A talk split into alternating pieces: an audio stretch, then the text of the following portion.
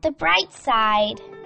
We should not harbor the thought of excluding others, because each person around is related to us closely. To exclude others is to exclude ourselves by robbing ourselves the space of life. In this society, all sorts of problems, misunderstandings, conflicts, and obstacles will spring up in a relation with others. It is easy for exclusion and repulsion to breed and deteriorate into fights.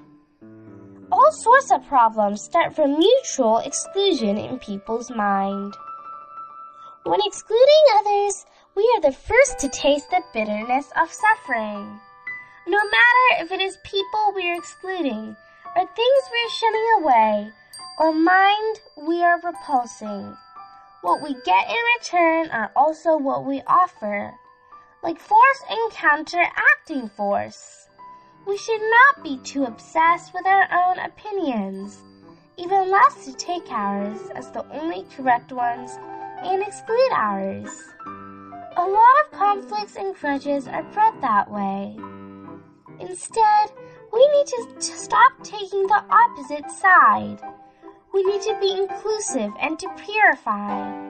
Start from opening our hearts to tolerate others. We cannot change others, but can try to modify ourselves.